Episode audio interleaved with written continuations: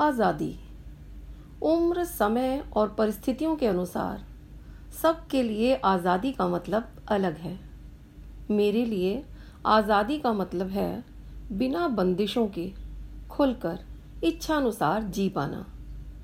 किसी की इच्छा पूरी करने के लिए अगर अपनी इच्छाओं को दबाने में खुशी मिले, किसी की ज़रूरतें पूरी करने के लिए अगर अपनी ज़रूरतें कम करने में भी खुशी मिले तो मेरे लिए ये भी आज़ादी है। बिना दबाव, बिना बंदिशों के जी पाना ही मेरे लिए आज़ादी है।